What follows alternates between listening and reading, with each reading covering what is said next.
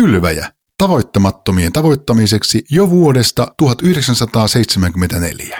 Pekka, t- tänään on semmoinen hyvin tärkeä päivä, mikä liittyy niin kuin sinun kohdalla Ukrainaan ja sinun musiikkiisi, niin kerrotko vähän, että mistä on oikein kyse? Joo, tänään julkaistaan sellainen laulu, kun he eivät koskaan sydäntämme saa videona ja, ja sillä yritetään lähetysyritys Kylväjän kautta saada, saada apua sinne Ukrainan ja erityisesti Odessaan. Miksi juuri tämä kappale on se ja miten nämä palaset on niin lohksattanut yhteen? Joo, se alkoi ensimmäinen kolmatta. Mulle tuli pastori Jukka Jänseeniltä tuli viesti. Ja hän sanoi, että tänä aamuna hän sai vahvasti tämmöisen ajatuksen, että laulu, kun he eivät koskaan sydäntämme saa. Vanha laulu melkein kolmen vuosikymmenen, aika tarkalleen kolmen vuosikymmenen takaa, niin se pitäisi nostaa. Ja hän sanoi, että, että, että jos tarvittaisiin jotenkin niin kuin semmoinen kristityille semmoinen taistelulaulu, niin hän kirjoitti. Ja sitten se ajatus, että, että mistä se rauha tulee. Että rauha ei ole pelkästään sodan puuttumista, että olisiko mahdollista jotain tehdä tämän laulun kanssa. Vaikka esimerkiksi ohjelmatoimisto Kristallin kautta, näin hän kirjoitti. No minä kiitin ideasta ja totesin, että pannaan korvan taakse, mutta en oikein muuta osaa tehdä. No meni muutama päivä, niin ohjelmatoimisto Kristallin vetäjä Johanna, Lauton Johanna, oli soittanut tuottaja Antti Vuorelle ja sanoi, että hänelle tuli semmoinen vahva ajatus, että pitäisi tehdä video. Antti sitä soitti mulle.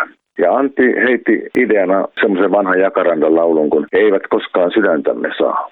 Ja siinä me sitten vähän palloteltiin, että niin, että miten se olisi. Mä kerroin tästä, kuinka mä olis, mulle oli tullut tämä idea Jukalta tästä toisesta laulusta. Ja se pikkasen jotenkin tuntuu, että pystytäänkö me tekemään. Se vaatii aina kuitenkin ihmisiä ja, ja varoja. Ja, ja, tota, ja mä ajattelin sitten, että jos me saadaan tähän joku lähetysjärjestö, me tehdään. Jos me ei saada, niin me ei tehdä. Koska siinä pitää jotenkin olla joku järkevä kohde, millä lailla auttaa. Ja noista monesta isosta järjestöstä mä oikein tuntenut ketään. Ja, ja mä sain semmoisen hullu ajatuksen, että soitanpa Veikkolan Jurille, joka on kylväjällä töissä. Juri on itse, itsekin semmoinen videomies ja muusikko. Ja mä että mä kysyn vähän neuvoa ja, ja mietiskelin, että eihän, eihän ymmärtääkseni kyl, kylväjällä ole mitään tekemistä Ukrainan kanssa. Ja sitten mä soitan ja tuota, Juri vastaa ja sanoi, että nyt on pikkasen kiire tuolla johtokuntakin kohta kokoontuu. Mutta kerro nopeasti.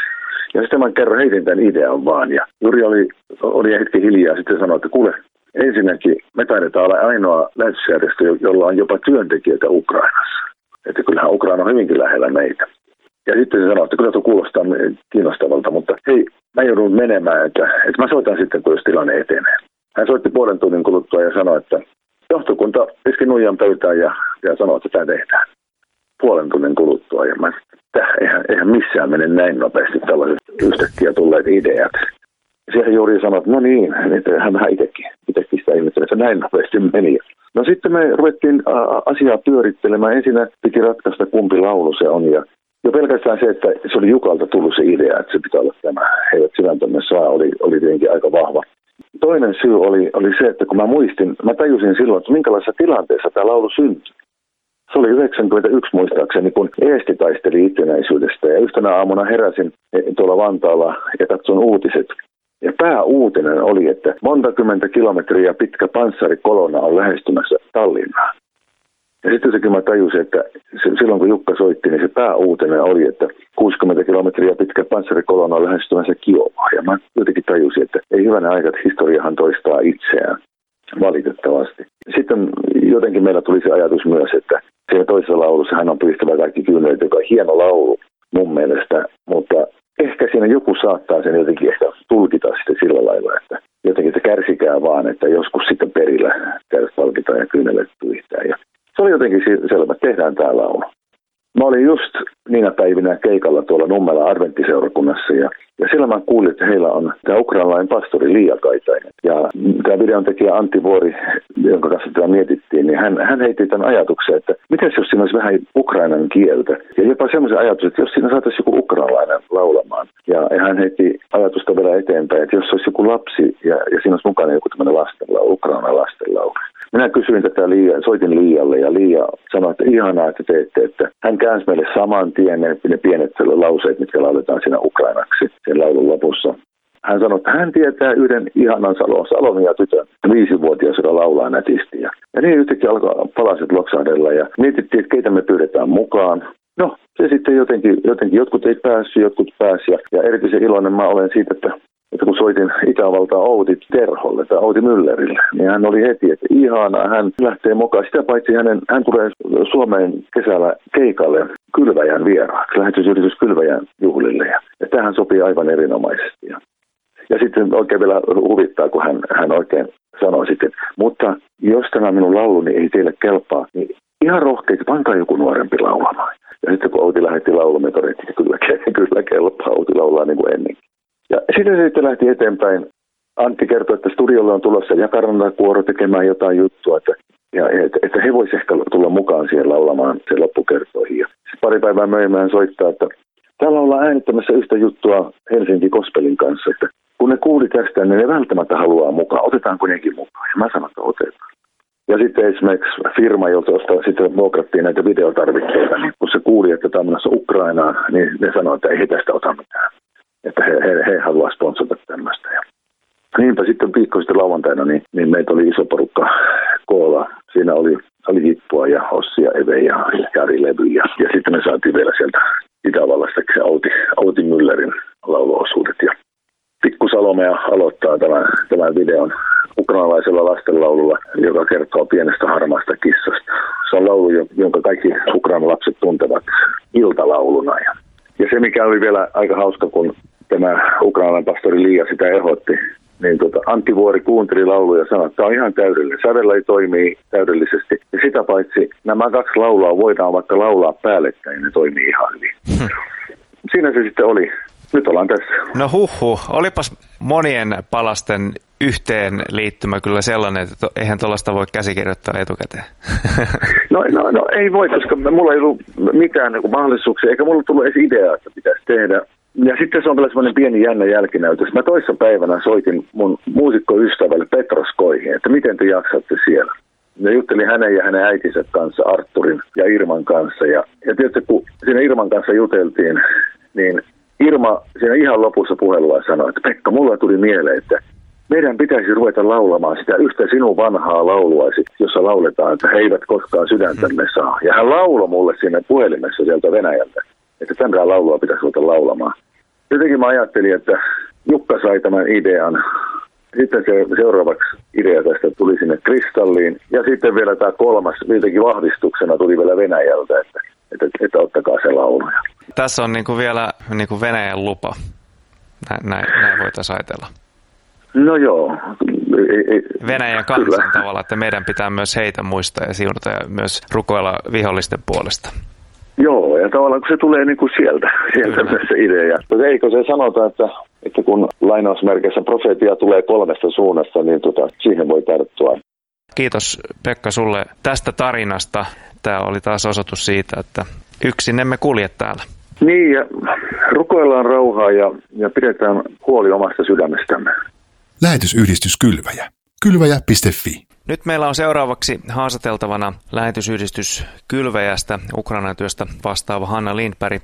Oikein hyvää huomenta. Hyvää huomenta. Sota käynnistyi 24.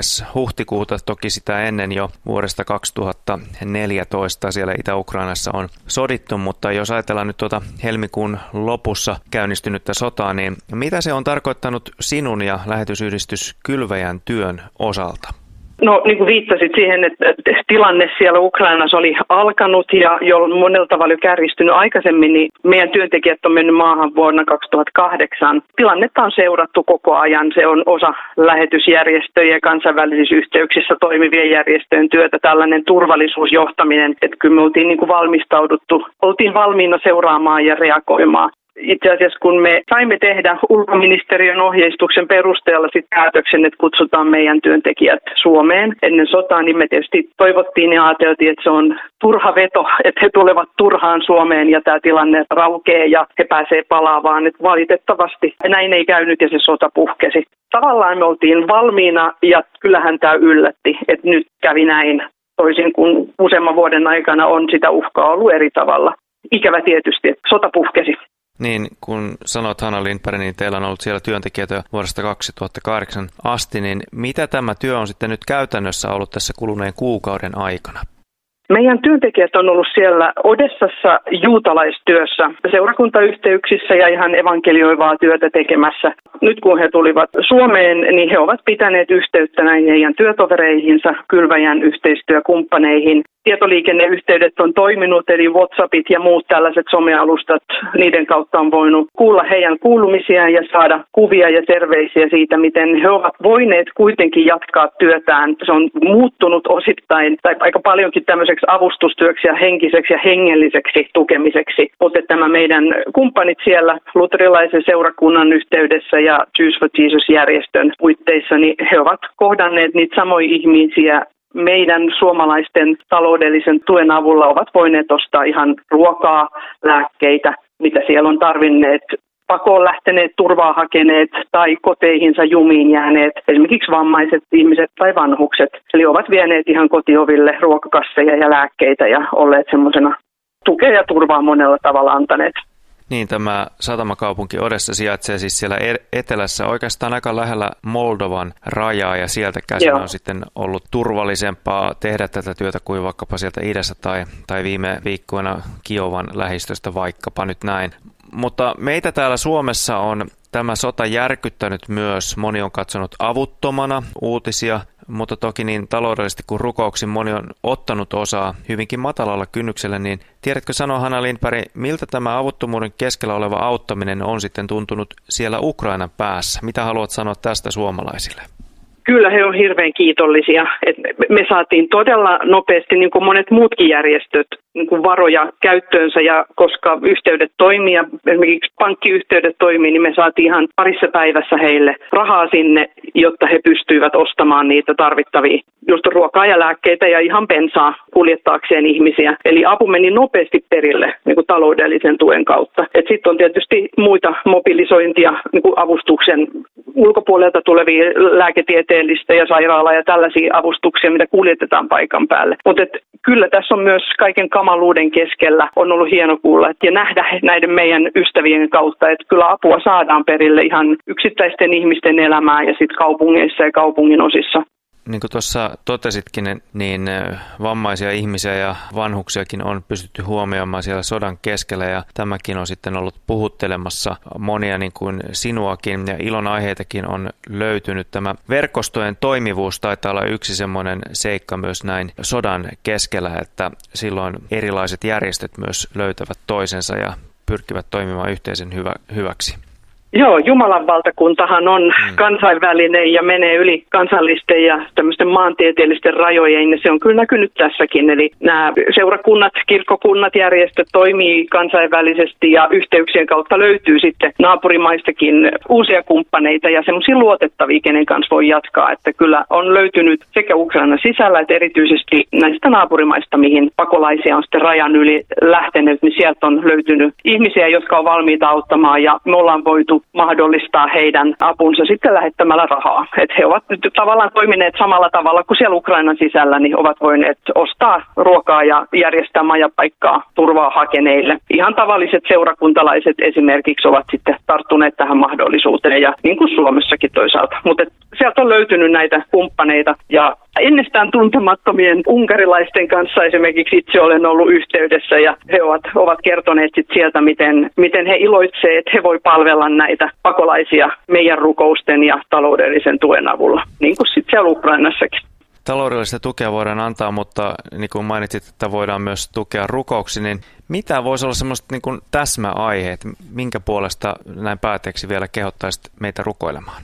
No kyllä mä oon miettinyt näitä meidän, meidän kumppanit sieltä Ukrainassa, Vladislavia ja Leonidia ihan nimeltä mainiten, että he on nyt siitä sodan puhkeamisesta asti niin kuin väsymyksestä huolimatta jaksaneet ja jatkaneet heidän perheensä, heidän ne seurakuntalaiset ystävät siellä niin kuin päivästä toiseen tämän kaiken paineen ja uhan ja pelon alla. Hehän on itse, niin kuin, itse sen sodan keskellä yhtä lailla, että he auttaa toinen toisia ja omaa kansaansa, että heidän niin kuin jaksamisen ja että he voisivat olla siellä sit palvelemassa. Ja sitten on kyllä miettinyt tätä rajan yli tullutta kansakuntaa, että siellä on meidän veli ja siskoja Kristuksessa yhtä lailla. Et samalla kun me saadaan rukouksessa olla niin kuin kärsivien ja heikkojen puolella, niin me ei saataisi olla ketään vastaan, tai Jumala ei niin kuin, kehota meitä siihen. Ja sitten on miettinyt myös sitä, että sitten kun siellä Ukrainassa jossain kohtaa on ne talot jälleen rakennettu ja jonkinnäköinen arki alkanut, niin kyllähän se niin tämmöinen ihmisten elämänmittainen jälleenrakentaminen jatkuu, että heidän, ennen kuin heidän sydämensä ovat jossain kunnossa ja elämä jollain tavalla palautunut. Että me unohdettaisi heitä sittenkään, kun vuodet on kulunut ja ei unohdettaisi myöskään maailmalla olevia kärsiviä. Että sydän pysyisi avoimena ihmisten hädälle ja avun tarpeelle myös muualla. Kylväjä, koska evankeliumi on ihmisoikeus.